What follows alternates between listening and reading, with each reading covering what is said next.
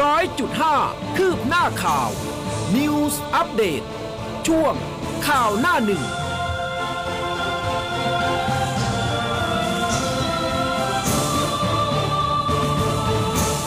อรุณสวัสดิ์คุณผู้ฟังค่ะ ต้อนรับเข้าสู่ข่าวหน้าหนึ่งทางคลื่นข่าว m c o t News FM 100.5 นะคะ เช้าวันอังคาร 30 สิงหาคม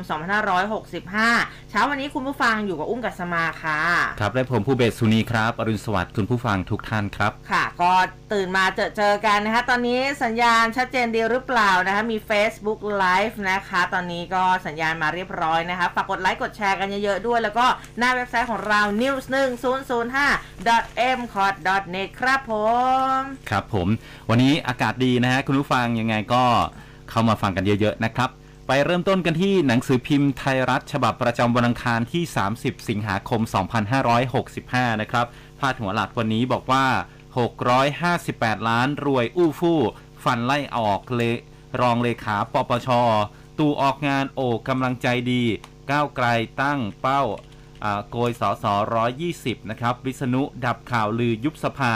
บิ๊กตู่ออกจากถ้ำเปิดนิทรรศการอาวุธ ทดลองนั่งรถปืนใหญ่ เล็งปืนกล บอกสื่อกำลังใจดีอยู่แล้วครับ วิษณุสยบกระแสยุบสภาชี้เปรี้ยง อย่าไปเชื่อข่าวลือครับ ค่ะ จากแนวหน้าพาดหัวใหญ่เช่นกันนะคะ ก็มีภาพของท่านพลเอกประยุทธ์จันโอชาค่ะ ในฐานะรัฐมนตรีว่าการกระทรวงกลาโหมก็เป็นประธานในพิธีเปิดงานนิทรรศการ อุปกรณ์ป้องกันประเทศนะคะที่อาคาร Challenger 1 ศูนย์แสดงสินค้าและการประชุม Impact เมืองทองธานี ซึ่งเป็นการปรากฏตัวต่อสาธารณชนเป็นครั้งแรก หลังสารรัฐธรรมนูญมีคำสั่งให้หยุดปฏิบัติหน้าที่นายกรัฐมนตรีพาดหัวใหญ่เอาพาดหัวใหญ่ด้านล่างเลย บอกว่าปรากฏตัวต่อสาธารณชนครั้งแรก บิ๊กตู่ลุยงานประกาศลั่นกำลังใจดีอยู่แล้วนะคะ หลังศาลสั่งอยู่ปฏิบัติหน้าที่ วิษณุชี้ไม่มีเหตุต้องปรับคอรมอ ยันไม่มียุบสภา อย่าเชื่อข่าวลือ อนุทินย้ำไร้สัญญาณปรับคอรมอค่ะ ส่วนภูมิใจไทยตั้งเป้ากวาด 16 สส ภาคใต้ค่ะ ครับ ก็มีภาพของพลเอกประวิตยวงสุวรรณรักษาราชการรักษาการนายกนะครับ มาเป็นประธานการประชุมกตช พิจารณาแต่งตั้งผอบตรคนใหม่ แทนพลตำรวจเอกสุวัสด์แจ้งยอดสุข ผบตรที่จะเกษียณอายุราชการนะครับ ก็มีมติที่ประชุม 6 ต่อ 0 เสียง ให้พลตำรวจเอกดำรงศักดิ์กิติประพัฒนะครับ ขึ้นเป็นผบตรคนที่ 13 พร้อมกับแต่งตั้งโยกย้ายระดับรองผบตรผบกจำนวน 254ตำแหน่งนะครับพาดหัวเรื่องนี้ไว้เป็นกรอบรองนะครับ บอกว่าบิ๊กเด่นผบตรทิติเป็นผบชน ป้อมนั่งหัวโต๊ะ โผฉลุย 254นายพล ไม่มีพริกครับ ต่อสักโจ๊กขึ้นรองการประชุมพิจารณาแต่งตั้งนายพลฉลุยครับ อืมนะคะก็เดลินิวส์นะคะสำหรับเช้านี้เอาบันเทิงกันบ้างค่ะ ลิซ่าคว้า Best K-Pop เวทีโลกนะคะ สร้างตำนานศิลปินหญิงไทยคนแรก Blackpink ค่ะ เรียกได้ว่ากรี๊ดกันทั้งวงค่ะ ครับ ก็มีภาพของลิซ่าด้วยนะครับสำหรับไทยรัฐลิซ่าและลลิษามโนบาลนักร้องสาวไทย ในวงเคป๊อปหญิงนะครับ Blackpink ยิ้มร่าด้วยความดีใจขึ้นรับรางวัลเคป๊อปยอดเยี่ยมจากเพลง ลาลิซ่านะครับในอัลบั้มเดี่ยว อัลบั้มแรกของตัวเองก็ถือว่าเป็นนักร้องหญิงเดี่ยวเคป๊อปคนแรกที่คว้ารางวัลนี้ บนเวทีประกาศรางวัล MTV Music Video Award 2022 ซึ่งจัดขึ้นที่รัฐนิวเจอร์ซีย์ของสหรัฐอเมริกานะครับ ก็พาดหัวเอาไว้บอกว่าลิซ่าระดับโลกสร้างประวัติศาสตร์ ศิลปินเดี่ยวคนแรกเคป๊อปยอดเยี่ยม บนเวที MTV Music ไหว้เปิดใจขอบคุณ แฟนเพลงก็เฮครับลิซ่า สร้างประวัติศาสตร์ ศิลปินเดี่ยวครับ ค่ะ มาดูเรื่องของสภาพดินฟ้าอากาศ แล้วก็การรับมือกันบ้างผบทบสั่งกำลังพลเตรียมรับมือนะคะ ฝนถล่มทั่วประเทศ ระวังเดือนกันยายนพายุเข้าไทยอีก 2 ลูกค่ะ ส่วนกทมจับมือทหารอุดแนวกั้นน้ำกรมชนเร่งระบายช่วยเมืองกรุง ส่วนน้ำโขงตอนนี้เพิ่มสูงกระทบหนองคายค่ะ ครับ หลานชายรัฐมนตรีเข้ามอบตัวนะครับ รับข้อหาข่มขืน อ้างถูกแบล็กเมล ดาราสาวแจ้งเพิ่มครับ ร้องโอนคดีให้ปอเอ็มอภิดิตนะครับ อินทุลักษ์นักธุรกิจนำเข้าเครื่องดื่มแอลกอฮอล์หลานชายอดีตรัฐมนตรีกระทรวงการต่างประเทศ เมื่อหลายสิบปีก่อนก็เดินทางเข้ารับทราบข้อกล่าวหาข่มขืนกระทำชำเรานักร้องครับ ค่ะ โควิดเริ่มทรงตัวแล้วนะคะ ติดเชื้อใหม่ 12,073 ราย ตาย 26 สะสมทะลุหมื่น ฉีดเข็ม 3 อืดค่ะ ยังไม่ถึง 50%ค่ะ ครับ คดี 10 ตำรวจโทรถึงปปช ครับ รับไต่สวนปมฝากเข้าตำรวจ สอบไล่บี้โยงคนแต่งตั้งนะครับ ปปช ก็ตั้งธงตรวจสอบ สว ช่วยเหลือ 10 ตำรวจโทหญิง ผู้ต้องหาซ้อมอดีตสิบโทนะครับ ทหารบกได้รับบาดเจ็บ เข้ารับราชการผิดหลักเกณฑ์ครับ ค่ะศาลเลื่อนตรวจหลักฐานคดี Forex 3D เสียหาย 2,000 ล้านนะคะอายการขอรวมสำนวนพิงกี้และพวกค่ะ ประเด็นสุดท้ายจากไทยรัฐครับ รวบรปภสวมรอยตำรวจลวงขยี้กรรมซ้อมสาว มหันตภัยโซเชียล บุกล็อกตำรวจเก๊คาบ้านเช่า ย่านบางบัวทองครับ เล่นแอปพลิเคชันหาคู่อ้างตัวเป็นตำรวจหน่วยคอมมานโดครับ ค่ะก็เป็นหน้าหนึ่งนะคะ ข่าวหลักๆเลยของทั้ง 3 ฉบับ เป็นยังไงบ้างเมื่อวานนี้ยานแม่ลงไหมคะตั้งแต่เช้า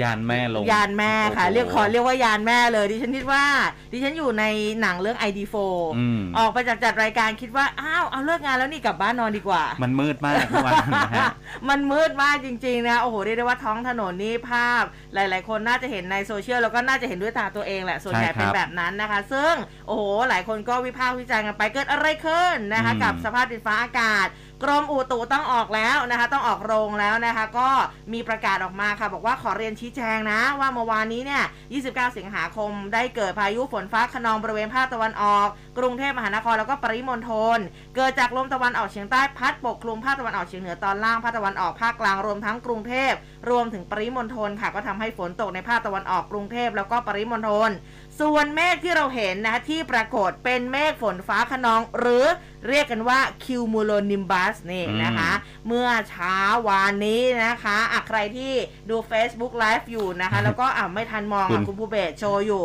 นะแล้วก็คือเรียกได้ว่าเขาบอกว่าเจ้านิวมูโลนิมบัสเนี่ย มีลักษณะการเคลื่อนที่ขึ้นลงที่รุนแรงทำให้เกิดแนวโค้งเหมือนเมฆอาคัสนะคะ ซึ่งมีลักษณะโค้งเหมือนกันชนหน้ารถนี่แหละ คล้ายม้วนแบบหลอดแล้วก็แบบชั้นนะคะะเราจะได้เห็นกัน แล้วก็เนื่องจากเจ้าอาคัสนะคะเมฆอาคัสเนี่ยเป็นส่วนหนึ่งของเมฆฝนฟ้าขนอง จึงสามารถแผ่ออกมาไกลจากตัวเมฆและมองเห็นได้ในหลายพื้นที่และหลายกิโลเมตรด้วย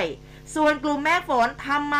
นะคือเป็นสีดำที่เราเห็นอืนะมน่ากลัวเหลือเกิน เนื่องจากกลุ่มเมฆฝนที่ก่อตัวมีขนาดใหญ่และก็หนาค่ะ ดังนั้นทำให้แสงแดดจากพระอาทิตย์ไม่สามารถที่จะทะลุทะลวงฝากกลุ่มเมฆฝนได้จึงทำให้กลุ่มเมฆฝนเป็นสีดำทึบทำให้บรรยากาศมันมืดเหมือนเป็นช่วงกลางคืน อายกตัวอย่าง 29 สิงหาคมนี่แหละนะคะ ก็กลุ่มเมฆฝนก่อตัวทางที่ตะวันออกของกรุงเทพ บริเวณฉะเชิงเซาเคลื่อนเข้าปกคลุมกรุงเทพมหานคร ปทุมธานี นนทบุรี แล้วก็สมุทรปราการ ซึ่งเป็นกลุ่มเมฆฝนที่มีขนาดใหญ่แล้วก็หนามากนะคะสำหรับบริเวณที่กลุ่มเมฆฝนก่อตัวจะเกิดที่ตะวันออกของกรุงเทพค่ะ ซึ่งเป็นทิศที่พระอาทิตย์ขึ้น และเมื่อกลุ่มเมฆฝนที่ก่อตัวมีขนาดใหญ่แล้วก็หนาดังนั้น ก็เลยทำให้แสงแดดจากพระอาทิตย์นะคะไม่สามารถทะลุกลุ่มเมฆฝนได้จึงทำให้กลุ่มเมฆฝน เป็นสีดำทะมึนอย่างที่เราเห็น แล้วก็บรรยากาศนี่มืดเหมือนเป็นช่วงกลางคืนครับโอ้หลายพื้นที่นี่เอาจริงนะ ถ้ามีคนตัดต่อมีแบบมียานแม่มาลงนี่ฉันว่าได้ได้มัเลยมืดมากจริงมืดๆนะมาคะกมืดจนรู้สึกว่าแบบเฮ้ยมันต้องหนักมากวันนี้คือกรุงเทพนี่ต้องแบบ เอาจริงหายนะเออเออเราเราคาดเดามากเลยนะเมื่อวานนี้แต่ก็เขาก็สู้ลงมาพอสมควรแต่ว่าก็ไม่ได้ยาวนาน ไม่ได้ยาวนานอืมหรือไม่ว่าได้ยาวนานมาแบบว่าหนักหน่วงทีเดียวจบม้วนเดียวใช่ใช่รวดเดียวม้วนเดียวจบเออคุณผู้ฟังเป็นยังไงกันบ้างเมื่อวานนี้ เห็นแล้วรู้สึกยังไงเออเมื่อวานนี้ผมเพิ่งจะไปส่งลูกชาย คืออมเสร็จเรียบร้อยส่งขึ้นห้องเรียบร้อยแล้วอ่านนะฮะก็หลังจากออกมาจากโรงเรียนนี่แหละ เท่านั้นแหละเทลงมาขึ้นรถแล้วโชคดีมากเลย โชคดีมากนะคะเอหอลาย ๆ คนก็ เอาจริง ๆ อุ้มเชื่อว่าหลายคนวกรถกลับบ้านนะเออพอเห็นมาแบบนี้ฉันไม่รอดแน่วันนี้คือแล้วยิ่งคือถ้ารถใครเป็นรถเล็กอะอุ้มว่าหลายคนวกรถกลับบ้านผมว่าอยู่น่าบ้จะเป็นอย่างนั้นดีกเพราะว่า ตอนเลิกงาน อืม คุณเอ้ยรถโล่งมาก เพราะทุกผม คนกลับบ้านกันไปเอ๊ะตั้งแต่เช้า เกิดอะไรขึ้นผมออกก็ออกเวลาเดิมปกติจะไปถึงโรงเรียนอันนี้ลูกเนี่ยเข้าใจนะ สักประมาณเกือบห้าโมงเย็น เพราะมันเป็นปรากฏการณ์ที่เอาจริงๆเออเอาจริง ๆ เลยนะ อุ้มว่าตั้งแต่อุ้มเกิดมาเนี่ยอุ้มยังไม่เคยเห็นแบบนี้ อืม คือไม่เคยมืดขนาดนี้ เอาแบบยานแม่ลงอะ ครับเออนะคะ ก็นี่แหละตามนั้นนะคะ เป็นเรื่องของสภาพดินฟ้าอากาศเดี๋ยวช่วงท้ายอ่าไปคุยกับอุตุซะหน่อยสิมันจะมีแบบนี้เกิดขึ้นอีกหรือเปล่าฮะเราจะได้เตรียมตัวแล้วก็เตรียมใจ นี่คุณติ๋วบอกว่าเมื่อวานนี้พระมารับบาตรไม่ได้เลย โอ้ฝนตกหนักมากใช่ไหม ใช่ครับเออมันหนักมากจริงแหละลมแรงด้วยนะ เมื่อวานนี้นะครับ อ๋อไม่ได้มีใช่ แค่ฝนอย่างเดียวนะครับ นะคะอะบอกกล่าวกันมาได้นะคะสำหรับเมื่อวานนี้อะอืมเล่าเล่าถือว่าเป็นการเล่าสู่กันฟังเมื่อวานนี้ คิดอย่างไรตกใจไหมหรือว่าอ้าวก็เฉยๆเดี๋ยวฝนก็มาแล้วเออเดี๋ยวฝนเคยเห็นบ่ก็อยมาก็เห็นบ่อยแล้วเออนะฮะอ่าอะไปที่ประเด็นข่าวหลักๆกันบ้างนะครับค่ะพาดหัวหลักจากไทยรัฐเนี่ยเเกี่ยวกับเรื่องของการไล่ออกรองเลขาธิการอืมปปชนะฮะค่ะ คุณผู้ฟังครับ เมื่อวานนี้นะฮะ ก็อะเดี๋ยวไล่เรียงกันเลยนะครับ ตั้งแต่ท่านอ่านายกรัฐมนตรีค่ะพลเอกประยุทธ์จันทร์โอชานะครับ ก็เมื่อวานไปที่ศูนย์แสดงสินค้าและการประชุม Impact เมืองทองธานี ปรากฏตัวครั้งแรก เป็นการปรากฏตัวครั้งแรกนะครับ นับจากที่ศาลสั่งให้ท่านหยุดปฏิบัติหน้าที่ค่ะนายกรัฐมนตรีนะครับ ก็ไปเปิดงานนิทรรศการอุปกรณ์ป้องกันประเทศนะครับ ก็มีพลเอกชัยชาญช้างมงคล รัฐมนตรีช่วยกลาโหมนะครับแล้วก็พลเอกวรเกียรติรัตนานนท์ ปลัดกระทรวงกลาโหมแล้วก็อีกหลาย ๆ ท่านเนี่ยให้การต้อนรับท่านก็ไปในฐานะรัฐมนตรีว่าการกระทรวงกลาโหมนะฮะค่ะเมื่อวานนี้ พอถึงบริเวณงานเนี่ยก็ยกมือรับไหว้สื่อมวลชนด้วยสีหน้าที่แบบเรียบเฉยนะฮะแต่ว่าก็ไม่ได้พูดคุยทักทายแข็งขรึมฮะในขณะที่สื่อมวลชนเนี่ยก็พยายามจะถามนะครับถึงกำลังใจหลังจากต้องหยุดปฏิบัติหน้าที่นายกรัฐมนตรีชั่วคราว โดยพลเอกประยุทธ์ก็ไม่ได้ตอบคำถามใดๆ ก็พูดสั้นๆนะฮะพูดคุยกับผู้จัดงานไปจนถึง ห้องพักรับรองอืมพอออกมาจากห้องพักรับรองนะครับ สื่อมวลชนก็ได้สวัสดีอีกรอบ ท่านก็เลยตอบสั้นๆว่าสวัสดี ก่อนที่จะเดินทางเข้าร่วมงานทันทีนะครับอืมพลเอกประยุทธ์เนี่ยก็พูดตอนหนึ่งนะฮะบอกว่ารู้สึกเป็นเกียรติที่ได้มาเป็นประธานในการเปิดงาน Defense and Security 2022 ผลสำเร็จจากการจัดงานครั้งที่ผ่านมาเนี่ยเป็นที่ยอมรับว่าเป็นงานที่มีความสำคัญระดับเอเชีย และก็มีรัฐมนตรีกลาโหมผบเหล่าทัพเจ้าหน้าที่ระดับสูงจากหลายประเทศให้เกียรติมาร่วมงานอืมในนามของกระทรวงกลาโหม ก็ขอขอบคุณทุกท่านที่มาร่วมงาน แล้วก็ขอบคุณผู้ผลิต รวมทั้งผู้ประกอบการจากประเทศต่างๆนะที่ให้ความสนใจเข้าร่วมงานแสดงผลิตภัณฑ์ครั้งนี้ด้วย โดยพลเอกประยุทธ์นะครับท่านก็ไปเยี่ยมชมยุทโธปกรณ์ต่างๆ เช่น อาวุธปืน ขีปนาวุธ รถถัง อากาศยานไร้คนขับนะครับหรือว่า UAV พาหนะขนส่ง เรือระบบดาวเทียม แล้วก็พลเอกประยุทธ์เองก็ได้ขึ้นไปทดลองนั่งรถปืนใหญ่อืมอัตราจร อัตราจรนะฮะล้อยาง ATMG ขนาด 155มิลลิเมตรโอ้พร้อมกับดูอุปกรณ์ภายในด้วยนะครับ ซึ่งรถรุ่นนี้เนี่ยได้รับการถ่ายทอดเทคโนโลยีจากอิสราเอล การยิงปืนใหญ่ต่างจากยิงจากรถถังนะครับ โดยยิงปืนใหญ่จะเป็นการยิงวิถีโค้ง ส่วนรถถังเนี่ยจะเป็นวิถีตรงนะฮะ นอกจากนี้แล้วผู้สื่อข่าวเขาก็รายงานว่าท่านนายกเนี่ยถึงก็เป็นภาพข่าวมาเลยนะวันนี้ค่ะรถทดลองยิงปืนนะทดลองนี่อะดูไม่หได้น่อยยิงดูหน่อย ยกปืนรุ่น US Army XM5 นะครับ ขนาด 7.62คูณ51 มม ทดลองเล็งยิงนะครับ เออ น้ำหนักมันเบาดีนะอืมท่านก็บอกอย่างนี้นะครับ พอสอบถามว่ารุ่นนี้เนี่ยใช้แทนปืน M16 แล้วก็ M4 ได้ไหม ได้ไหมคะ เออท่านก็ตะบอกติดตลกนะฮะวันวันหน้าเนี่ยเรายกเลิก M4 ของเราแล้วก็มาซื้อรุ่นนี้ดีไหมอืม เออ ยกแหมจับนิดนึงติดใจเลยนะนะฮะท่านก็บอกว่าอะรุ่นนี้เนี่ยกองทัพไทยมีปืนเล็กสั้นอยู่แล้วนะครับ ซื้ออุปกรณ์มาอัปเกรดเป็นรุ่นนี้ได้ ทั้งนี้ระหว่างที่พลเอกประยุทธ์เดินชมนิทรรศการผู้สื่อข่าวก็ถามย้ำว่าทานนายกกำลังใจดีใช่ไหมช่วงนี้ท่านก็อืมตอบสั้นๆว่าเออกำลังใจก็ดีอยู่แล้วอืเออมนะคะ ก็อืมกำลังใจก็เป็นเรื่องอยู่ในใจเนี่ยแหละนะมันก็เออดีอยู่แล้วนะคะ อะทีนี้ไหนๆคุณจะมาเรื่องทางนี้แล้วดิฉันก็ไปครับเรื่องของการเมืองเลยละกันนะคะ ขอเริ่มมาที่ฝ่ายค้านค่ะ เมื่อวานนี้โฆษกผู้นำฝ่ายค้านในสภาผู้แทนราษฎร คุณอดิศรเพียงเกตค่ะ ก็พูดถึงผลการประชุมร่วมกันระหว่างผู้นำฝ่ายค้านในสภา แล้วก็พรรคการเมืองที่ทำหน้าที่ฝ่ายค้านเมื่อวานนี้นะคะ บอกว่ามี 2 ประเด็น ประเด็นแรกก็คือเบื้องต้นทราบว่าสารรัฐธรรมนูญ จะเชิญทางคุณมีชัยฤชุพันธ์แล้วก็คุณประกรณ์นินประพันธ์นะคะ ในฐานะประธานกรรมการร่างรัฐธรรมนูญแล้วก็เลขานุการคณะกรรมการร่างรัฐธรรมนูญที่ผ่านมา เพื่อให้เป็นพยานผู้เชี่ยวชาญต่อศาลซึ่งทางพรรคร่วมฝ่ายค้านโดยเฉพาะผู้นำฝ่ายค้านเห็นว่า การที่จะเชิญผู้เชี่ยวชาญได้กฎหมายรัฐธรรมนูญหรือว่ากฎหมายที่เกี่ยวข้องมา ควรจะเชิญบุคคลมากกว่า 2 คนข้างต้น ซึ่งอาจจะเป็นอาจารย์จากคณะนิติศาสตร์หรือว่าประชาชน ผู้ที่มีความเชี่ยวชาญด้านกฎหมาย ที่เป็นกลางไปให้สารรัฐธรรมนูญ ได้มีการสอบถามพินิจพิเคราะห์ถึงข้อเท็จจริงแล้วก็ข้อกฎหมาย อันจะเป็นประโยชน์ต่อกระบวนการยุติธรรมแล้วก็เป็นประโยชน์ต่อการพิจารณาของสารรัฐธรรมนูญเป็นอย่างยิ่ง ซึ่งทางผู้นำฝ่ายค้านในสภาผู้แทนราษฎรค่ะ ก็บอกว่ามีการจะทำหนังสือร้องผ่านสภาผู้แทนราษฎร เพื่อที่จะให้สารรัฐธรรมนูญเนี่ยเรียกบุคคลอื่นเพิ่มเติมเพื่อมาเป็นพยานผู้เชี่ยวชาญ ในประเด็นที่สารรัฐธรรมนูญได้รับคำร้องจากสสพักร่วมฝ่ายค้านเกี่ยวกับส่วนอีกประเด็นนะคะก็คือการทำหน้าที่รักษาการของพลเอกประวิตรวงษ์สุวรรณนะคะ ที่ประชุมพรรคร่วมฝ่ายค้านนี่ก็เห็นว่าการใช้อำนาจในการรักษาการนายกรัฐมนตรีในครั้งนี้ ต้องใช้แบบจำกัดแล้วก็ระมัดระวังเป็นอย่างยิ่ง ไม่ใช่ใช้อำนาจตามที่บางคนได้กล่าวถึง ประเด็นจะมีการยุบสภาหรือว่าโยกย้ายบุคลากรต่างๆ ซึ่งทางพรรคร่วมฝ่ายค้านก็เห็นว่าประเด็นการใช้อำนาจ ซึ่งเป็นระยะเวลาสั้นๆหากสารรัฐธรรมนูญได้วินิจฉัยเรื่องวาระการดำรงตำแหน่ง 8 ปีของพลเอกประยุทธ์ไปในทางใดทางหนึ่งนั้น ขอให้พลเอกประวิตยซึ่งทำหน้าที่รักษาการนี้ได้ใช้อำนาจของตนเองอย่างระมัดระวัง โดยเฉพาะตามที่ปรากฏเป็นข่าวเกี่ยวกับการแต่งตั้งยกย้ายตำแหน่งต่างๆ ซึ่งไม่อยากให้สาธารณชนเนี่ยมองว่ารักษาการนายกใช้อำนาจเกินอำนาจที่ตัวเองพึงมีอืมอันนี้ก็คือเสียงจากฝ่ายค้านนะคะ ครับผมก็มีเรื่องของการจะยุบสภาหรือไม่ยุบด้วยนะครับอืมนายวิษณุเครืองามครับ รองนายกรัฐมนตรี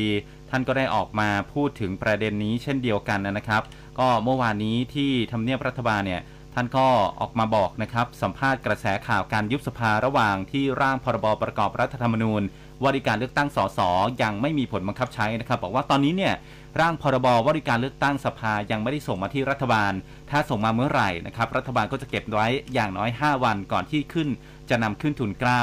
แต่ก็ได้ยินว่าจะมีคนไปยื่นร้องให้สารรัฐธรรมนูญวินิจฉัย ถ้ามีคนไปยื่นเนี่ยจะส่งผลให้กระบวนการมันล่าช้าออกไป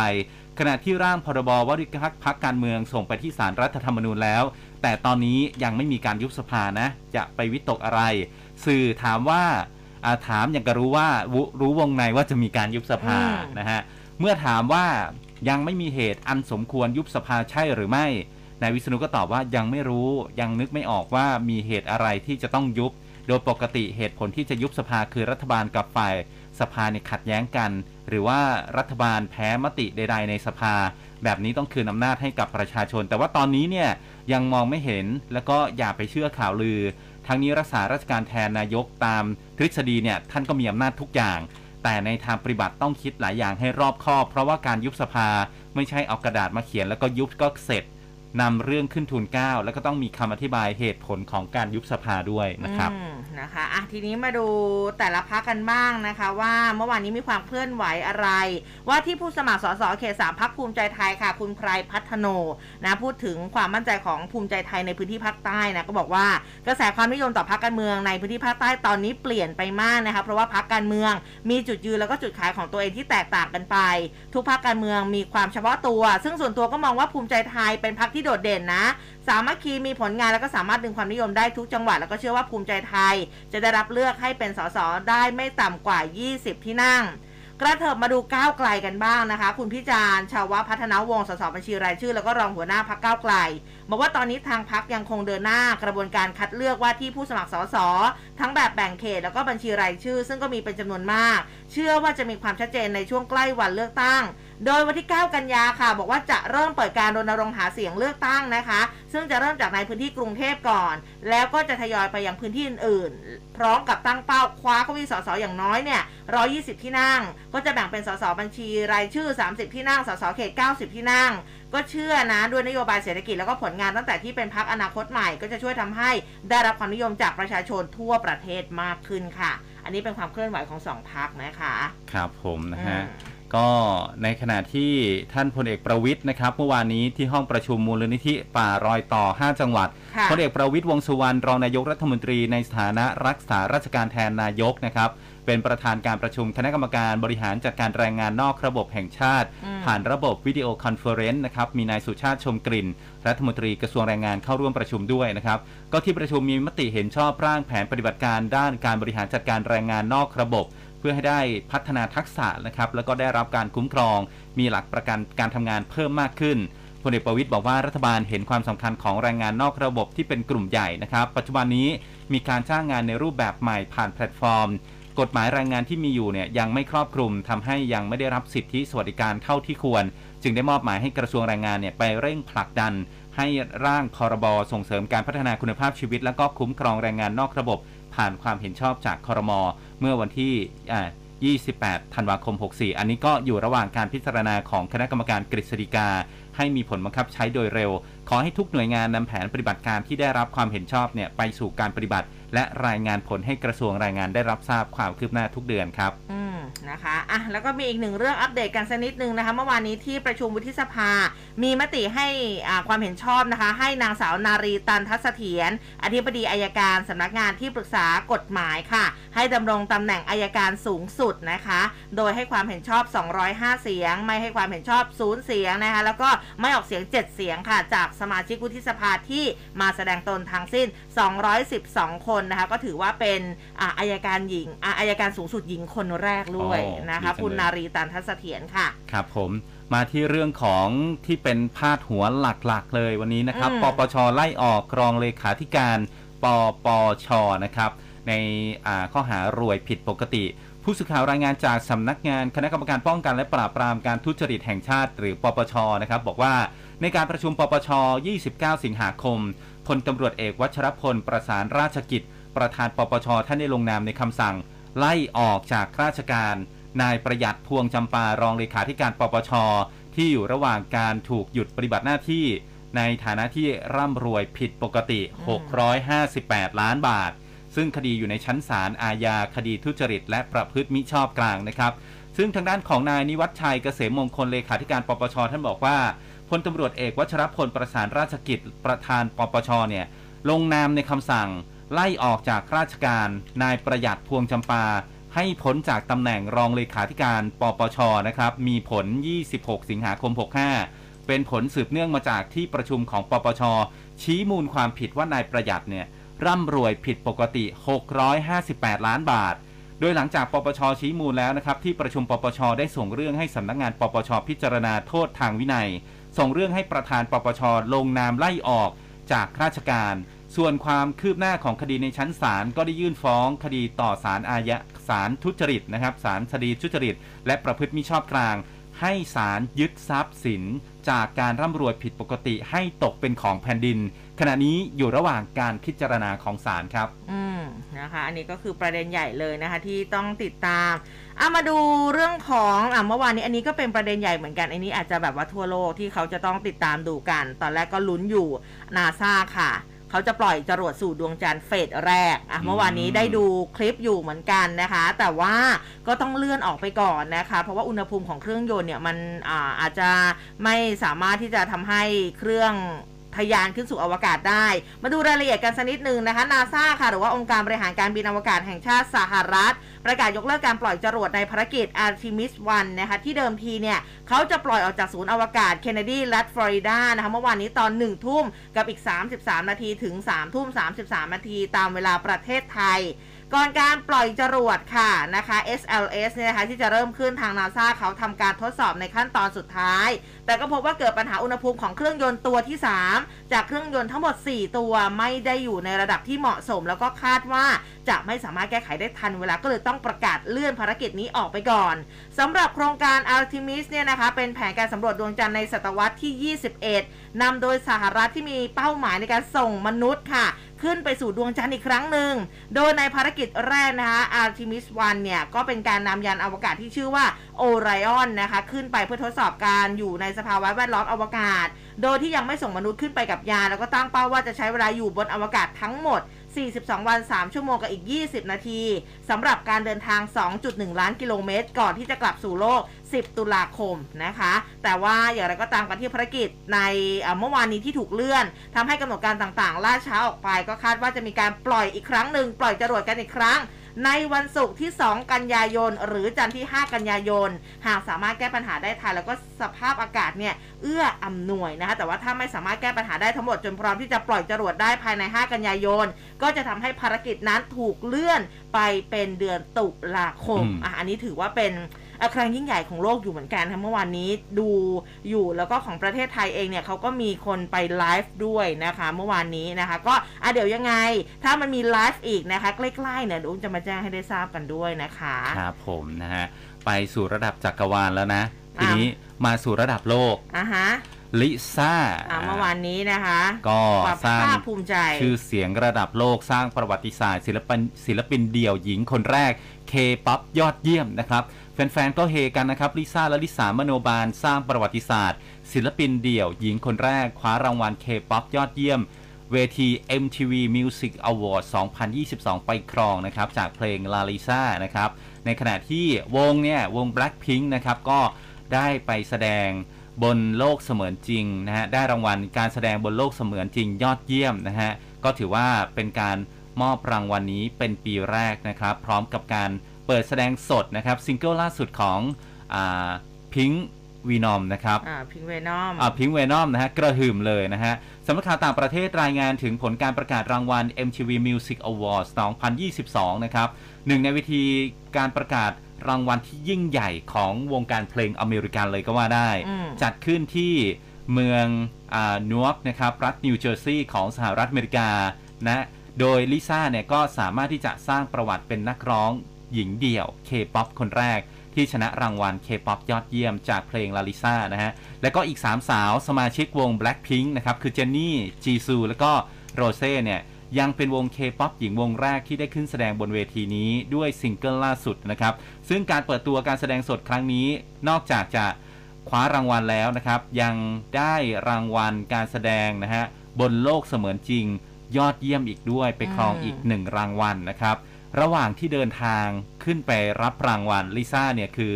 ยกมือไหว้เลยนะอืมยกมือไหว้ขอบคุณแฟนเพลง แล้วก็กล่าวขอบคุณเวที MTV ที่ให้เกียรติเธอได้มายืนตรงจุดนี้ ขอบคุณผู้ร่วมงานค่ายเพลงนะครับ ขอบคุณบลิงหรือว่าแฟนเพลงของวง Blackpink เนี่ยรวมทั้งหันไปยกมืออ่า กล่าวขอบคุณนะครับ สมาชิกเพื่อน Blackpink ทั้ง 3 คนเป็นภาษาเกาหลี และก็ทิ้งท้ายเป็นภาษาไทยอย่างน่ารักบอกว่าขอบคุณค่ะอืมนะคะ ก็เป็นความภาคภูมิใจนะของคนไทยนะคะจใช่ริงๆ ก็ครับมีทั้งมิลิซ่ามีแบมแบมมีมิลลี่อ่าอืมที่แบบว่าเรียกได้ว่าเป็นศิลปินไทยที่ไปโด่งดังที่สร้างชื่อเสียงโด่งดังใช่อะมีนิชคุณอีกคนใช่อันี้ต้องห้ามลืม อันนี้เป็นคนแรก ๆ เลยทีเดียวนะคะฮะที่ไปอยู่ที่เกาหลี นอกจากนี้แล้วยังมีรางวัลใหญ่ด้านสาขาอื่น ๆ อย่าง Taylor Swift นะครับนักร้องสาวซูเปอร์สตาร์ที่เป็นเจ้าของเพลงอ่าเป็นเจ้าของประจำเขาเรียกว่าเป็นเจ้าประจำ ได้รางวัลตลอด เออ เป็นเจ้าประจำของเวทีนี้นะครับ เธอก็ไม่พลาดที่จะได้รางวัลติดไม้ติดมือกลับไปตามคาดหมายนะฮะอืมปีนี้เธอได้รางวัลวิดีโอยอดเยี่ยมแห่งปี แล้วก็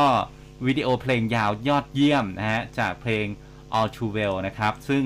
ในขณะที่เพลงของนักร้องสาวสุดเท่ขวัญใจวัยรุ่นอย่าง Billie Eilish นะครับ ก็ได้รางวัลเพลงแห่งปีนะครับ Happier Than Ever นะครับอะอืมก็มาเล่าสู่กันฟังนะฮะ วงการบันเทิงระดับโลกครับ ใช่ เมื่อวานนี้ตอนที่เอ่อ Blackpink โชว์อยู่นี่ Taylor Swift คือร้องเพลงได้ด้วยนะ เออเขามีแบบว่าไปถ่ายอยู่แวบๆ ไม่แน่ใจว่าเป็นแฟนแคมหรืออะไรนะคะโอ้แบบว่า รอแล้วก็เต้นกันแบบมันมากเอจอริงๆนะคะ เรียกได้ว่าคือเป็น เขาเรียกว่าเป็นวงที่ได้รับการยอมรับทั่วโลกอะใช่เออครับ ระดับโลกเลยทีเดียวนะคะอะมองเวลาแล้วนะคะ เดี๋ยวไปพักกันสักครู่คุณผู้ฟังกลับมาค่ะมาดูเรื่องของโควิด -19 แล้วก็เรื่องของเศรษฐกิจกันต่อค่ะ ร้อยจุดห้าคืบหน้าข่าว News อัปเดตช่วงข่าวหน้าหนึ่ง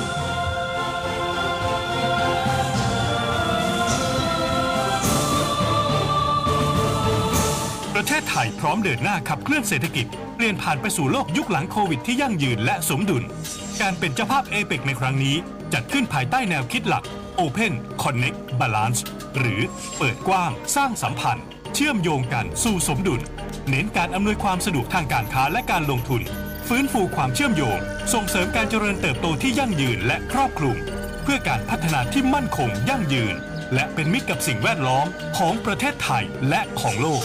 B Garlic กระเทียมดำบ่มในอุณหภูมิที่เหมาะสม จากขาวไปเป็นน้ำตาลเข้มไปจนถึงดำ เกิดจากปฏิกิริยาเมลลาร์ดจึงได้สัมผัสเหนียวนุ่ม ยืดหยุ่น หวานปลายปลายและกลิ่นฉุนลดลง อร่อยมากขึ้น มีส่วนช่วยเรื่องสุขภาพเป็นอย่างดี Shop Mania ขอเสนอ B Garlic กระเทียมดำ 12 กระปุก ปกติราคา 2,580 บาท ลดเหลือเพียง 999 บาท สนใจโทร 02 853 8955ช็อปมาเนียสินค้าดีการันตีโดย m p o t เมน l อ Pop Living Your Pop แอปปังๆสำหรับคนป๊อปป๊อปเกาะติดวงการบันเทิงไอดอล K-POP T-POP แบบครบสุด อัปเดตข้อมูลสับๆพร้อมฟังเพลงทันกระแสกับดีเจสุดตาส รวมทั้งโหวตเพลงและศิลปินที่ชื่นชอบให้ยืนหนึ่งในชาร์ตเพลง ชาวด้อมชาวติ่งมาโหลดกันได้เลยที่ App Store หรือ Play Store เพียงพิมพ์ค้นหา m e l o Pop หรืออีกหนึ่งช่องทาง m e l o p o p m c o t n e t เท่านี้ก็พร้อมสุดนัมเบอร์วันในวงการป๊อป Living your pop.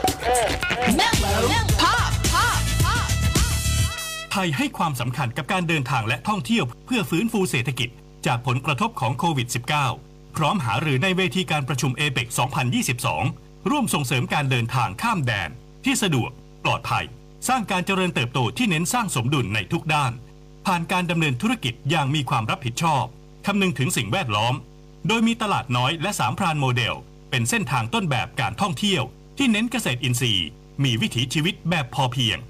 นอกจากนี้ไทยยังมีส่วนร่วมในมาตรการเดินทางข้ามแดน การเชื่อมโยงระบบตรวจสอบใบรับรองวัคซีน เพื่ออำนวยความสะดวกในการเดินทางที่สะดวกและปลอดภัย และสิ่งที่น่าสนใจอีกประการสำหรับภาคธุรกิจ คือการเดินหน้าขยายกลุ่มผู้ใช้งานบัตรเดินทางสำหรับนักธุรกิจ APEC หรือ APEC Business Travel Card ให้ครอบคลุมไปยังกลุ่มธุรกิจ SME และหน่วยงานด้านการค้าให้มากยิ่งขึ้นอีกด้วย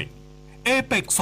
2022 เปิดกว้าง สร้างสัมพันธ์ เชื่อมโยงกัน สู่สมดุล ร่วมคุยข่าวผ่านทาง 468 3999 และ Official Line at m c o t News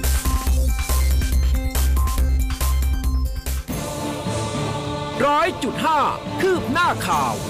News อัปเดตช่วงข่าวหน้าหนึ่ง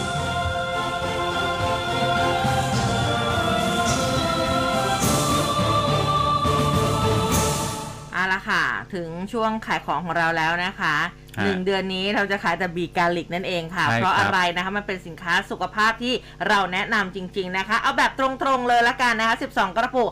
999 บาทเท่านั้นคุณผู้ฟังนะคะ หยิบโทรศัพท์ โทรเลย 028538955 นะคะ 028538955 ชอบแม่เนี่ยสินค้าดีการันตีโดย m c o t นั่นเองค่ะ ครับผมก็โทรเข้ามาได้เลยนะครับ ตลอด 24 ชั่วโมงนะฮะอืมเรื่องของสุขภาพเนี่ย ไม่ใช่แค่เราคนเดียวนะครับ ซื้อกินก็ได้ซื้อฝากก็ดีนะครับ ถูกต้องค่ะ ทักทายคุณผู้ฟังหน่อยนะครับ ช่วงนี้คุณธนยศบอกว่าฟังอยู่แล้วก็ชมอยู่ที่อำเภอพลทองจังหวัดร้อยเอ็ดนะครับอืมแล้วก็อีกหลาย ๆ ท่านเลยนะ คุณชุม บอกว่าก้อนเมฆสะสมหลายโพดนะอืม มันเลยดูแบบเยอะไปนะนี่พี่ติ๋วแอบแซวนะ บอกว่า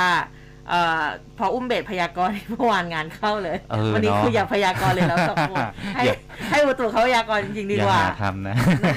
นะคะอะมาดูเรื่องของโควิดสักนิดค่ะ เมื่อวานนี้คุณหมอมนูนลีชเวงวงศ์หัวหน้าโรคระบบทางเดินหายใจโรงพยาบาลวิชัยยุทธนะคะท่านโพสต์ Facebook บอกว่าปัจจุบันผู้ป่วยโควิด -19 ในกัมพูชาสามารถ เข้าถึงยารักษาได้ดีกว่าคนไทย ซึ่งในกัมพูชาหากทราบว่าตัวเองเนี่ยติดเชื้อจากการตรวจ ATK ก็สามารถไปซื้อยาได้จากร้านขายยา โดยจะเป็นโมนูพิราเวีย จะเป็นแพ็กสโลวิดนะคะ แต่ว่าไม่มีฟาวิพิราเวียเหมือนประเทศไทยนะส่วนราคาของโมนูพิราเวียของเขาเนี่ยอยู่ที่ประมาณ 1,800 บาท กินเช้า 4 เม็ดเย็น 4 เม็ดนาน 5 วัน ส่วนแพ็กสโลวิดราคาประมาณ 3,500 กินเช้า 3 เม็ดเย็น 3 เม็ดนาน 5 วัน ซึ่งการเข้าถึงยาดังกล่าวก็สะท้อนว่ากัมพูชาเขาก้าวหน้ากว่าไทยนะคะฮะในเรื่องของการเข้าถึงยารักษาโควิด -19 ที่สามารถหาซื้อได้ตามร้านขายยา และไม่จำเป็นต้องไปรับจากสถานพยาบาลเหมือนประเทศไทย อืมอืมก็ดีนะดีดีดีเรื่องของการเข้าถึงนี่ของเขาโอเคกว่าบ้านเรา ครับอืมอะเดี๋ยวว่าเราก็อีกสักพักหนึ่งนะนะน่าเข้าจะทงมาละเข้าที่ขอนะขอฮะเวลานิดนึงขอเวลานิดนึง ใช่ครับค่ะอะช่วงนี้ก็รักษาเนื้อรักษาตัวกันไปก่อนนะครับ ทีนี้มาที่เรื่องของวัคซีนเชื้อตาย ค่ะ แล้วตามด้วย mRNA นะครับ คุณหมอยงผู้วรวันครับ หัวหน้าศูนย์เชี่ยวชาญเฉพาะทางด้านไวรัสวิทยาคลินิก ภาควิชากุมารเวชศาสตร์ คณะแพทยศาสตร์ จุฬาลงกรณ์มหาวิทยาลัยนะครับ ท่านก็โพสต์ข้อความ บอกว่าโควิด -19 วัคซีน การใช้วัคซีนขนาดครึ่งโดส mRNA กระตุ้นผู้ที่เคยได้รับวัคซีนเชื้อตายมาก่อน ผลงานวิจัยของเราแสดงออกมาชัดเจนถึงการใช้วัคซีน mRNA ไม่ว่าจะเป็นไฟเซอร์โมเดอร์นาการให้เพียงขนาดครึ่งเดียวนะครับกับเต็มโดสในการกระตุ้นผู้ที่ได้รับวัคซีนเชื้อตายแบบซีโนแวคมาก่อนเนี่ยผลภูมิต้านทานเกิดขึ้นไม่ต่างกันอยู่ในระดับสูงนะครับ แล้วก็ผลงานได้รับการเผยแพร่ในวารสาร ซึ่งเป็นวารสารที่ได้รับการอายอมรับในระดับนานาชาตินะครับ ซึ่งเป็นวารสาร ที่มีมาตรฐานสูง แล้วก็เป็นที่ยอมรับรายละเอียดสามารถหาอ่านได้นะครับ เพราะว่าวารสารเผยแพร่แล้ว วัคซีนเชื้อตายจะเป็นวัคซีนพื้นฐานที่ให้แล้วเมื่อกระตุ้นไม่ว่าจะเป็นไวรัสเวกเตอร์ mRNA หรือว่าโปรตีนซับยูนิตกระตุ้นภูมิได้สูงมากไม่ด้อยกว่า การให้วัคซีนชนิดเดียวกัน 3 เข็มนะครับ และก็จากการติดตามของกลุ่มอาสาสมัครที่ได้รับวัคซีนเต็มโดส ครึ่งโดสไปจนถึง 4 เดือนหรือว่า 120 วัน การลดลงของภูมิต้านทานไม่ว่าจะได้รับเต็มโดสหรือครึ่งโดสไม่แตกต่างกันเลยนะครับ วัคซีนโบนาน่าเป็นที่ยอมรับทั่วโลกว่าอะกระตุ้นใช้เพียงแค่ครึ่งเดียวขนาด 50 ไมโครกรัมก็พออยู่ได้แล้วนะครับอืม นะคะอันนี้ก็เป็นความคืบหน้านะในเรื่องของโควิดเองอืมแล้วก็วัคซีนเอง ฟีดาดลิงเองเนี่ยตอนนี้เมื่อวานนี้คุณอนุทินชาญวิรากูลค่ะ ท่านก็ออกมา พูดถึงระบบคัดกรองด้วยนะคะท่านก็บอกว่าสถานการณ์ฝีดาดลิงของไทย ตอนนี้กรมควบคุมโรคมีมาตรการควบคุมโรคตามกระบวนการอยู่แล้วนะ ซึ่งจนถึงตอนนี้พบผู้ป่วยที่เป็นฝีดาดลิง 7 ราย ส่วนผู้สัมผัสเสี่ยงสูง แล้วก็ชายชาวต่างชาติที่มีเพศสัมพันธ์กับรายที่ 7 ก็จะเร่งติดตามสอบสวนโรคเพิ่มเติมนะคะ แล้วก็การพบผู้ติดเชื้อในระบบถือเป็นการสะท้อนมาตรการคัดกรองผู้ป่วยที่ดี รวมถึงประชาชนมีอาการตื่นตัว รับรู้ข้อมูลข่าวสารในการเฝ้าระวังทำให้เข้ามาคัดกรองในโรงพยาบาลจนสามารถตรวจพบได้ ส่วนกรณีที่สิงคโปร์ค่ะมีการผ่อนคลายมาตรการให้ผู้ที่ไม่ฉีดวัคซีน เข้าประเทศได้โดยไม่กักตัวคุณอนุทินบอกว่า ประเทศไทยเนี่ยก็ยังจำเป็นต้องคงมาตรการเอาไว้นะคะ การแสดงผลการฉีดวัคซีน แต่ในอนาคตถ้าสถานการณ์ต่างๆ มันมีทิศทางที่ดีขึ้น ก็อาจจะมีการปรับลดมาตรการต่างๆ ลงเป็นระยะระยะไปนะตอนนี้หลายประเทศเขาก็เริ่มผ่อนคลายมาตรการมากขึ้นนะคะ แต่ว่าของบ้านเราเนี่ยยังคงอยู่นะคะเพราะว่าอ่าก็ยังไม่ไม่ได้ไว้วางใจมากสักเท่าไหร่นะถึงแม้ว่าตัวเลขมันจะลดลงแล้วนะคะฮะโอ้อืมขอบคุณคุณนงนุชนะครับ ส่งดาวมาให้อ่า75 ดวงขอบพระคุณมากๆเลยนะคะ love love เลยนะครับ มาที่อีกหนึ่งเรื่องนะฮะคุณผู้ฟังเมื่อวานนี้นะครับอะก็หลังจากที่สถานการณ์โควิด -19 เนี่ยอืมมันรุนแรงแล้วก็ค่อยๆซาลงไปค่ะคนไม่ค่อยใช้รถสาธารณะสักเท่าไหร่นะครับค่ะแต่ว่าเมื่อวานนี้ผู้โดยสารระบบรางเนี่ยทุบสถิติ 1.3 ล้าน โอ้ เมื่อวานนี้เดิถืนอว่าทางทางเป็นเป็นเป็นครั้งทางแรรางกนะครับกันเยอะใช่ไหมการเดินทางทางรางครับ นายพิเชษฐ์คุณาธรรมรักษ์อธิบดีกรมการขนส่งทางราง ท่านบอกว่าตั้งแต่ต้นเดือนสิงหาคมครับ ปริมาณผู้โดยสารในระบบขนส่งทางราง ทุกระบบ ไม่ว่าจะเป็นรถไฟ รถไฟฟ้า MRT รถไฟฟ้า BTS รถไฟชานเมืองสายสีแดง รถไฟฟ้า Airport Link Rail Link นะครับก็เพิ่มขึ้นอย่างต่อเนื่อง โดยเฉพาะจันทร์ถึงศุกร์เฉลี่ยนะครับ 1.12 ล้านคนต่อวันอืมเพิ่มขึ้นเป็น 1.14 ล้านคนต่อวัน จนกระทั่งบางวันเนี่ย1.25 ล้านคนต่อวัน ก็คือล้าน2 5 0 0 0 0คนต่อวันเยอะๆนะครับค่ะแล้วก็เมื่อวันที่ 26 สิงหาคมเนี่ยทำนิวไฮผู้โดยสารล้านสามอืมวันเดียวนะล้านสามก็ถือว่าเป็นตัวเลขผู้โดยสารที่สูงกว่าช่วงก่อนเกิดการแพร่ระบาดโควิด -19 ซะอีกนะฮะ สูงกว่าช่วงปี 62 ซึ่งอยู่ที่ประมาณ ล้าน2หมื่นเอ้ล้าน2แสน2หมื่นคนต่อวันนะครับนายพิเชษบอกอีกนะครับว่าสำหรับข้อมูลนะวันศุกร์ที่ 26 สิงหาคมเนี่ยปริมาณผู้โดยสารขนส่งทางรางทุกระบบอยู่ที่ 1 3 5 3 1 7 คน ประกอบด้วย BTS นะครับ7,500 MRT 4,100นะครับ Airport Rail Link นะครับ65,000 รถไฟ 59,000นะครับ แล้วก็รถไฟระบบชานเมืองสายสีแดงเนี่ย19,000นะครับ และถ้าหากพิจารณาจำนวนผู้โดยสารเฉลี่ยต่อวันหลังผ่อนคลายมาตรการเพื่อรองรับการเปิดประเทศ ตั้งแต่ 1 พฤษภาคมจนถึงปัจจุบัน พบว่าปริมาณผู้โดยสารในระบบขนส่งทางรางทุกระบบเลย อยู่ที่ประมาณ 943,000 คนต่อวัน ก็ยังน้อยกว่าในช่วงปี 62 ประมาณ 23%ครับ ค่ะอะของคุณขนส่งทางรางดิฉันขนส่งทางน้ำกันบ้างนะคะเป็นไงฮะทางเรือนี่แหละค่ะ บริษัทกรุงเทพธนาคมจำกัดนะคะ หรือว่า KT วิสาหกิจกรุงเทพมหานครแจ้งค่ะ บอกว่าโครงการพัฒนาระบบการเดินเรือ ในคลองพดุงกรุงเกษมค่ะ ได้รับแจ้งจากสำนักการจราจรแล้วก็ขนส่ง นะเรื่องของความจำเป็นต้องพร่องน้ำในคลองพดุงกรุงเกษมอีกหลายครั้ง โดยไม่อาจคาดหมายได้นะคะเพื่อรองรับการระบายน้ำในช่วงปลายสิงหาถึงตุลาคม เนื่องจากมีการระบายน้ำจากทางเหนือนะคะ แล้วก็มีลมพายุเข้าประเทศไทยอีกหลายลูกทำให้เป็นอุปสรรคในการเดินเรือในคลองพดุงกรุงเกษมค่ะ ก็มีความจำเป็นนะคะ ต้องหยุดการให้บริการเดินเรือในคลองพดุงกรุงเกษมชั่วคราว ตั้งแต่ 3 กันยายนเป็นต้นไปไปจนกว่าจะแจ้งให้กลับมา เดินเรือใหม่นะใครที่อ่าจำเป็นต้องสัญจรทางเรือที่คลองพดุงนะคะ ตอนนี้ก็อ่าตั้งแต่วันที่ 3 นะคะ ก็คงจะต้องหยุดเดินเรือชั่วคราวอืมเดี๋ยวถ้าจะให้กลับบริการเออคือถ้าจะกลับมาใหม่เนี่ยเดี๋ยวจะมาประกาศบอกอีกทีหนึ่งครับอืมอะพูดถึงเรื่องของน้ำแล้วนะครับ ไปที่กรมอู่ทหารเรือแขวงสิริราช เขตบางกอกน้อย เมื่อวานนี้หลังจากการบรรจุแล้วก็วางกระสอบทราย โดยการสนับสนุนกำลังทหารของ อ่าอ่าหลังจากที่พลเอกประวิตยนะ ท่านสนับสนุนกำลังทหารให้กับค่ะทางกทม นายชัดชาติสิริพันธ์ครับผู้ว่าราชการกรุงเทพมหานครก็พูดถึงการจัดการน้ำนะครับ บอกว่าทางกทมได้หาอ่าได้กับทหารเนี่ยได้มาร่วมกัน เจ้าหน้าที่สำนักระบายน้ำในการทำเขื่อน อุดฟันหลอตามแนวแม่น้ำเจ้าพระยา ซึ่งเป็นความร่วมมือกันระหว่างทางกองทัพไทยกับกทม โดยพลเอกประวิตยวงสุวรรณรักษาการนายกก็ให้การช่วยเหลือนะครับ ท่านแจ้งมาว่าต้องการความช่วยเหลืออะไรเราก็ติดต่อ บอกว่าตอนนี้เนี่ยจุดสำคัญตอนนี้มีอยู่ 2 จุดนะครับคือการเรียงกระสอบบริเวณอู่ทหารเรือธนบุรี ซึ่งเป็นจุดฟันหลออยู่ต้องนำเรือเข้าออก ถ้าเกิดน้ำทะลุจากตรงนี้ได้เนี่ยก็จะกระทบเข้าไปในหลายชุมชน ตอนนี้ได้กำลังพล 50 นาย ร่วมกับเจ้าหน้าที่ของเขตกทมเนี่ย50 นายนะครับ ทีนี้น่าจะเสร็จภายในบ่ายของเมื่อวานนี้ระยะทางประมาณ 100 เมตร และก็อีก 50 นายเนี่ยกำลังพลอยู่ที่สะพานตากสิน ซึ่งก็เป็นจุดที่มีรูรั่วอีกจุดหนึ่งบริเวณถนนเจริญกรุง แล้วก็ที่เจริญกรุงเนี่ยมีรูรั่ว 2 จุด คือสะพานปลากับใต้สะพานตากสิน ซึ่งเป็นเขื่อนของทางหลวงชนบทนะครับก็เลยมีกำลังทหาร 50 นายเนี่ยไปช่วยกันกรอกกระสอบทรายนะครับเพื่อที่จะนำพร้อมมาจัดเรียงนะครับ ท่านผู้ว่าก็บอกอีกนะครับว่าในอนาคตเนี่ยคงจะต้องมีการประสานงานกันอย่างใกล้ชิด ความจริงแล้วกทมกับกองทัพก็มีการประสานงานกันมาตั้งแต่พลเอกประยุทธ์จันโอชา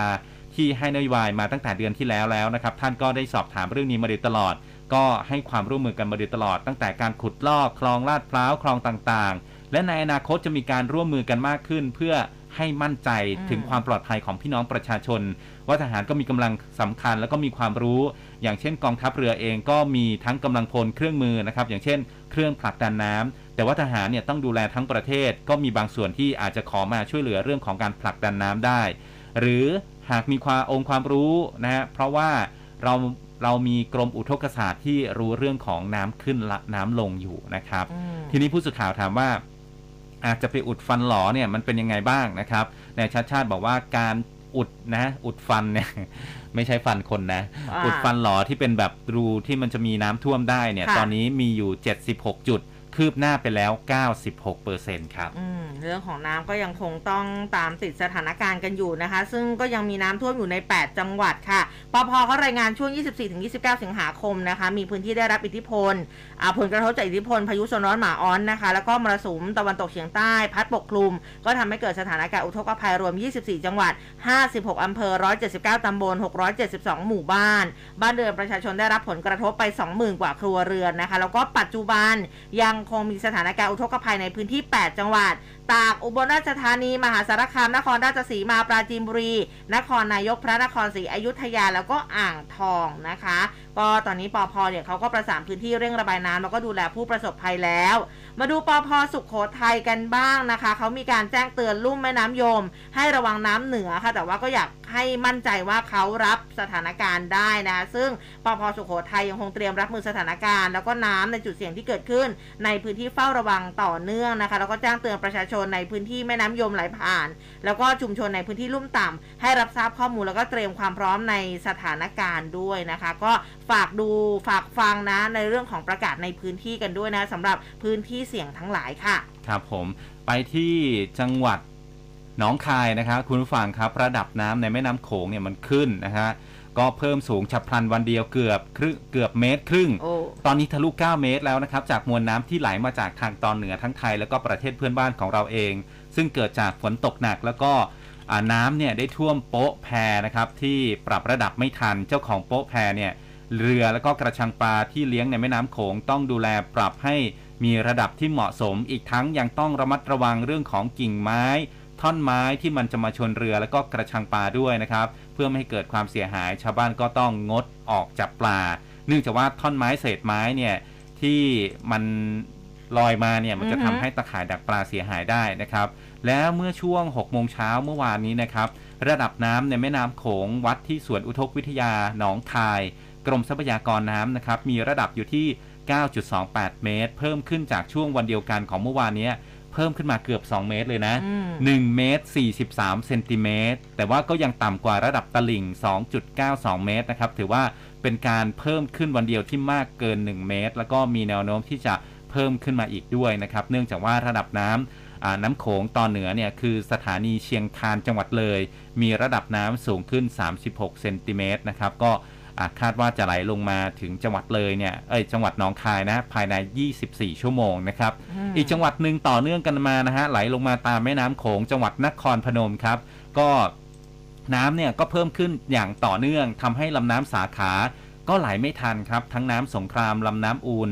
นะฮะในหลายพื้นที่เนี่ยมีฝนตกลงมาเพิ่มเติม จึงมีปริมาณน้ำฝนสะสมในพื้นที่จำนวนมาก ล่าสุดน้ำในลำน้ำอูนที่ไหลมาจากสกลนคร ก็ลงมาที่แม่น้ำสงครามที่บ้านปากอูนเอ่อล้นเข้าท่วมพื้นที่การเกษตรนะครับนายเดชบำรุงหง หัวหน้าปอพจังหวัดนครพนมก็บอกว่าได้รับแจ้งจากชาวบ้านนะครับว่ามีน้ำอูนเนี่ยเอ่อล้นเข้าท่วมพื้นที่การเกษตรหลายร้อยไร่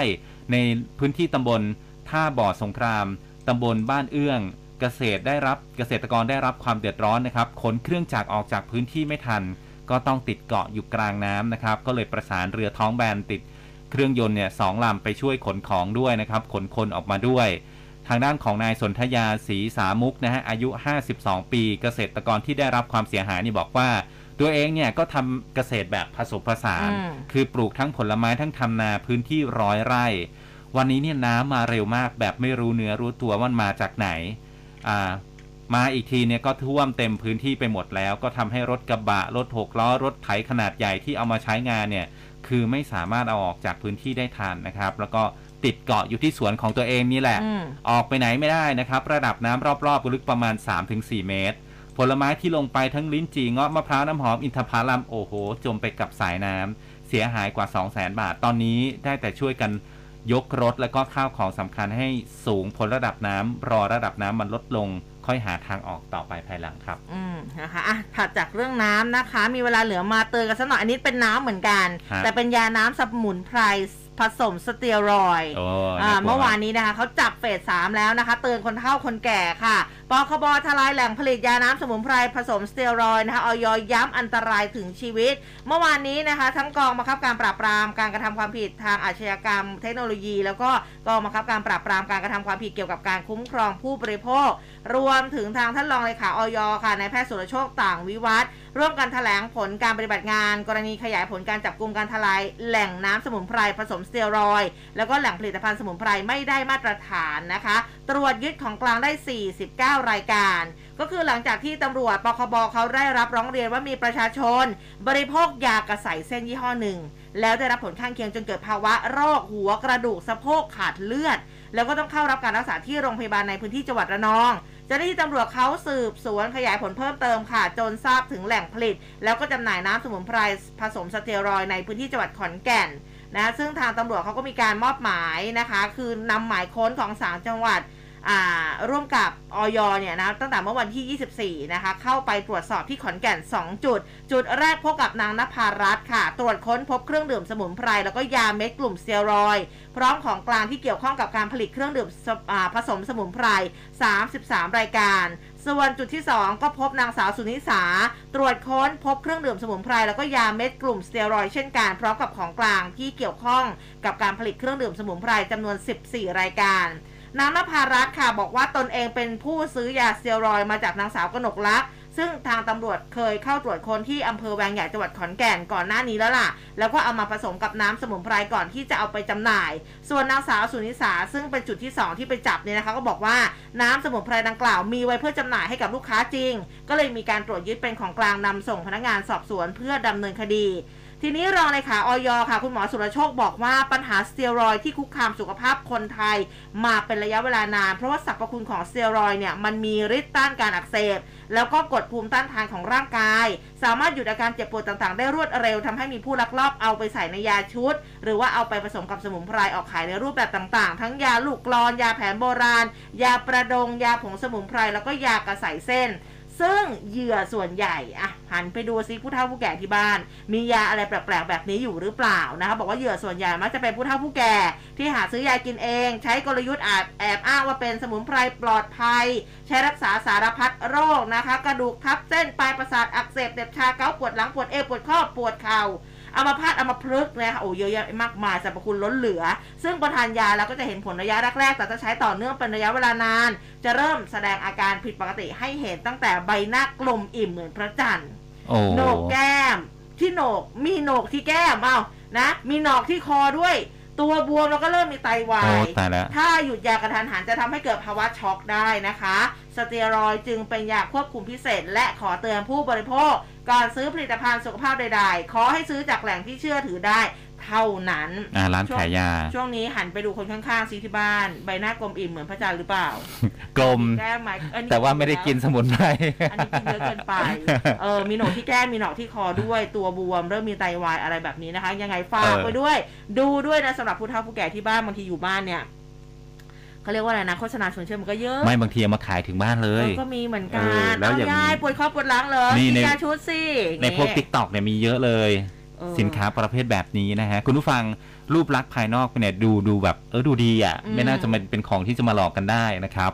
เออมันดูดีนะ แต่ว่าอ่าข้างในเนี่ยเราไม่รู้ว่าเขาผสมอะไรไปบ้างนะครับ เพราะฉะนั้นอย่างที่คุณอุ้มบอกอะ อืม ต้องดูจากแหล่งที่เชื่อถือได้คืออะร้านขายยาแหละใช่ ไว้ใจได้เยอะสุดละถูกต้องนะคะอะสำหรับช่วงนี้ เดี๋ยวขอไปต่อสายก่อนนะสำหรับอุตุนิยมวิทยาใช่ครับนะเดี๋ยวเราจะวันกนี้ลับยามมาในแม่จะช่วลงงไหม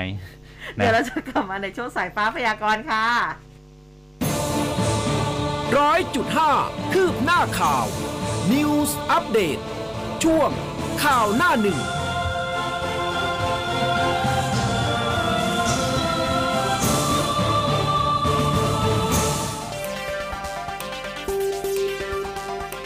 ฟังข่าวต้องคลื่นข่าว m c o t News FM 100.5 เราคือคลื่นข่าวและสาระยอดเยี่ยม 3 รางวัลยอดเยี่ยมนาตราชครั้งที่ 12 ปี 2563 และได้รับการจัดอันดับความไว้วางใจในแบรนด์ เป็นอันดับหนึ่งในกลุ่มสื่อวิทยุ จากผลสำรวจ Digital News Report 2021 คลื่นข่าว m c o t News รู้ทัน รู้ลึก รู้จริง รู้ทุกสิ่งที่เป็นข่าว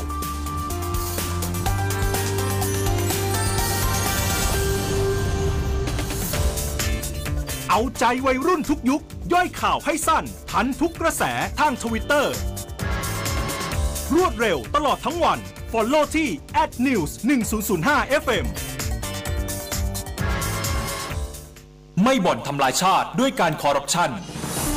ไม่โกงกิน ไม่ติดสินบน ไม่รับเงินใต้โต๊ะ ไม่แสวงหาผลประโยชน์โดยใช้อำนาจไม่ชอบธรรม ปัญหาคอร์รัปชันแก้ได้ให้เริ่มต้น ไม่ที่ตัวเรา m c o t Radio Network ร่วมต่อต้านการทุจริตคอร์รัปชันการให้และรับสินบน จิตอาสา จิตของการเป็นผู้ให้กับสังคม จิตของการเสียสละเพื่อผู้อื่น โดยไม่หวังสิ่งตอบแทน การเป็นจิตอาสาการได้ทำอะไรเพื่อผู้อื่น ก็เป็นการทำความดีที่ทำให้เราสุขใจนะครับ เอาความรู้ความสามารถที่เรามีไปช่วยผู้อื่น ได้ทำประโยชน์เพื่อสังคมครับ m c o t Radio Network ร่วมสร้างสังคมจิตอาสา สังคมที่สร้างความสุขใจทั้งผู้ให้และผู้รับ ร่วมคุยข่าวผ่านทาง 468 3999 และ Official Line at m c o t News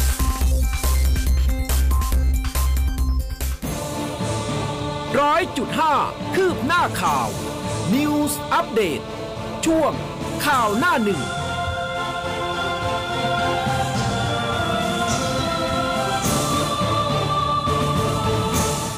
ละค่ะสำหรับในช่วงนี้นะคะก็จำเป็นแล้ว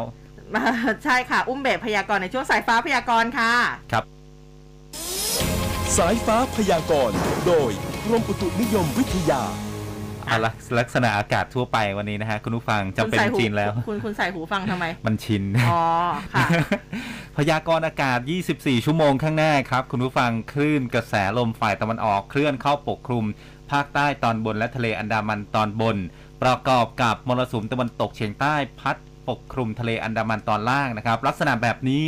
จะทำให้ประเทศไทยของเรายังคงมีฝนฟ้าขนองเกิดขึ้น แล้วก็มีฝนตกหนักบางแห่งบริเวณภาคใต้นะฮะเน้นไปที่ภาคใต้ ขอให้ประชาชนบริเวณนี้ระวังอันตรายจากฝนตกหนักที่จะเกิดขึ้น ในระยะนี้เอาไว้ด้วยนะครับ ใช่ค่ะ ก็พูดถึงเรื่องของเปอร์เซ็นต์นะคะฮะฝนตกในแต่ละพื้นที่กรุงเทพอะบอกก่อนละกันทีละภาพไปเลยอะกหรุกงเทสิพบเปอร์เซ็นต์อ่าหกสิบเปอร์เซ็นต์ของพื้นที่แต่ว่าจะเป็นพื้นที่ไหนอันนี้อุ้มไม่แน่ใจเหมือนกันนะครัคะบก็รอผมลุ้นกันไป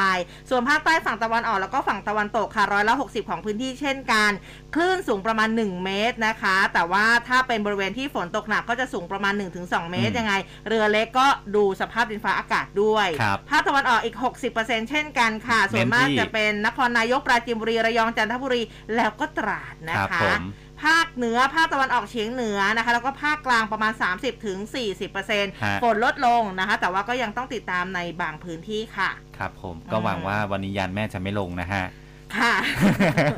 หลังเจอเออหลังจากเจออุ้มเบ็ดพยากรณ์ไปแล้วก็ค่ะยานแม่ลงมาเลยนะนี่ครับคุณอ่านรงกฤษบอกว่าผมก็สงสัยมากนะ จับยาสมุนไพรผสมสเตียรอยด์ทำไมทำไมไม่ระบุยี่ห้อ ถ้ามีหลุดตามท้องตลาดก็อาจจะมีคนซื้อดื่มอีก คือมันอาจจะเป็นแบบว่ามันมียี่ห้อของเขาที่แบบ เขาทำถูกต้องอยู่แล้วอะใช่แล้วก็มีคนแล้วไปมีสวมรอยพวกไปเรียนแบบไปสวมรอยไงฮะใช่ณผู้ฟันะงคะคือขวดอะใช่ แต่ว่าแบบเอาอะไรมาผสมหรือเปล่าเอออัอันนี้ก็ไม่แน่ใจเหมือก็นกันก็ถึงบอกว่าต้องซื้อจากแหล่งที่เชื่อถือได้อืมเพราะว่าอ่าอย่างเอามาผสมเองเนี้ยซื้อน้ำสมุนไพรมาแล้วก็มาผสมเองบรรจุคงบรรจุขวดเนี้ยแล้วก็ไปขายแล้วก็ไม่สามารถที่จะบอกชื่อยี่ห้อได้ไม่งั้นเดี๋ยวโดนฟ้องนะ ค่ะฮะอะช่วงสุดท้ายของรายการนะนอกจากพยากรณ์แล้วเราก็ยังมีข่าวอื่น ๆนะคะ ที่จะมาพูดคุยกับคุณผู้ฟังอะเศรษฐกิจกันสักนิดนึงเรื่องของค่าแรงครับอ่าประธานหอการค้าไทยนะกรรมการประธานหอการค้าไทย และสภาหอการค้าแห่งประเทศไทย คุณสนั่นอังอุบลกุลค่ะเมื่อวานนี้ก็พูดถึงเรื่องของการปรับขึ้นค่าแรง บอกว่าหลายธุรกิจไม่ได้รับผลกระทบมากสักเท่าไหร่นะคะเพราะว่าอ่าจ่ายค่าจ้างเนี่ยสูงกว่าค่าแรงที่ปรับขึ้นอยู่แล้ว แล้วก็การปรับค่าแรงยังเป็นการช่วยให้แรงงานมีกำลังซื้อเพิ่มขึ้นจากสถานการณ์เงินเฟ้อในช่วงนี้ ก็ถือเป็นปัจจัยบวกต่อเศรษฐกิจไทย แต่ว่าก็ห่วงการขาดแคลนชิปเซมิคอนดักเตอร์ค่ะที่เกิดขึ้นในห่วงโซ่การผลิตทั่วโลกนะคะ ก็จะทำให้การส่งออกอุตสาหกรรมเนี่ยมันสะดุดนะคะ ซึ่งทางคุณสนานเองเอาจริงๆก็มองว่าการปรับขึ้นค่าแรงกระทบธุรกิจไม่มากเท่าไหร่นะคะแต่ว่าก็จะช่วยหนุนในเรื่องของแรงงานให้มีกำลังซื้อเพิ่มมากขึ้นอืมอืมนะครับเมื่อกี้ว่าจะพูดเรื่องของน้ำท่วมปากีสถานลืมเลยอ๋อได้เลยอันนี้ค่ะนึกขึ้นมาได้แล้วนะครับค่ะ นายบินลาวันบุตโตชาดาลีครับรัฐมนตรีกระทรวงต่างประเทศของปากีสถานนะครับออกมาร้องขอความช่วยเหลือ หลังจากปากีสถานเผชิญกับเหตุน้ำท่วมหนักในรอบหลายสิบปี เขาบอกว่าขณะนี้ผลกระทบต่อเศรษฐกิจยังอยู่ระหว่างการประเมิน แต่ว่าตัวเลขเบื้องต้น คาดว่าจะอยู่ที่ 4,000 ล้านดอลลาร์สหรัฐ หรือว่าราวๆ 144,000 ล้านบาทนะครับ อันนี้ยังไม่นับรวมความเสียหายในเรื่องของโครงสร้างพื้นฐาน และก็การดำรงชีวิตของผู้คนนะครับ ดังนั้นแล้วเนี่ยตัวเลขความเสียหายทั้งหมดน่าจะสูงกว่านี้อีกมากนะครับท่านก็บอกว่าไม่เคยเห็นการทำลายล้างในระดับนี้มาก่อน และพบว่ามันยากมากที่จะอธิบายออกมาเป็นคำพูด เพราะว่าน้ำเนี่ยมันท่วมแบบท่วมท้นน่ะอืมอย่างมากมายเลยนะครับ พืชผลจำนวนมากของชาวบ้าน ที่มันจำเป็นต่อการดำรงชีวิตของพวกเขาก็ถูกพัดหายไปกับสายน้ำแน่นอนว่าสิ่งที่เกิดขึ้นขณะนี้นะฮะ กระทบต่อเศรษฐกิจโดยรวมของปากีสถานด้วยนะครับอืมสัปดาห์นี้ IMF เองก็เลยตัดสินใจว่าจะปล่อยเงิน 1.2 พันล้านดอลลาร์นะครับ ซึ่งเป็นส่วนหนึ่งของการช่วยเหลือที่ IMF จะให้ปากีสถานหรือไม่นะครับ ค่ะ อะหนึ่งค่ะทิ้งท้ายละกันนะคะ ก็อ่าทางเมียนมาค่ะกำหนดให้พื้นที่ป่าในเขตมะเกวนะคะเป็นพื้นที่ป่าสาธารณะที่ได้รับการคุ้มครอง สิ้นหัวรายงานค่ะบอกว่ากระทรวงทรัพยากรธรรมชาติและการคุ้มครองสิ่งแวดล้อมของเมียนมาประกาศการกำหนดพื้นที่ประมาณ 12,000 ไร่ในเมืองซอกของเขตมะเกวนะคะในาทางตะวันตก แล้วก็ตอนกลางของประเทศให้เป็นพื้นที่ป่าสาธารณะที่ได้รับการคุ้มครองแห่งใหม่ของประเทศด้วย โดยการดำเนินการดังกล่าวมุ่งอนุรักษ์พื้นที่ลุ่มน้ำการปกป้องความหลากหลายทางชีวภาพ แล้วก็สัตว์ป่า การอนุรักษ์ดีและการตอบสนองความต้องการของผู้อยู่อาศัยท้องถิ่น ซึ่งเมียนมาเขาตั้งเป้าหมายมีป่าสงวนในสัดส่วนร้อยละ30 ของประเทศ แล้วก็พื้นที่นะคะ ซึ่งได้รับการคุ้มครองในสัดส่วนร้อยละสิของพื้นที่ทั้งหมดของประเทศนั่นเองนะคะ ก็คล้ายๆว่าเป็นการเพิ่มพื้นที่สีเขียวเนาะฮะสำหรับในประเทศด้วยนะคะครับเอาละครับ วันนี้เวลาหมดลงแล้วนะครับ มาพบกันใหม่ในวันพรุ่งนี้นะครับ ใช่ค่ะ ก็ยังไงดูแลเนื้อรักษาตัวกันดีๆนะสำหรับครับในช่วงนี้นะคะทั้งเรื่องของโรคภัยไข้เจ็บแล้วก็สภาพดินฟ้าอากาศด้วย พรุ่งนี้กลับมาเจอเราได้ใหม่เวลาเดิมตีห้าจนถึงหกโมงเช้าวันนี้เราสองคนลาไปก่อนแล้ว สวัสดีค่ะสวัสดีครับร้อยจุดห้าคืบหน้าข่าว News อัปเดต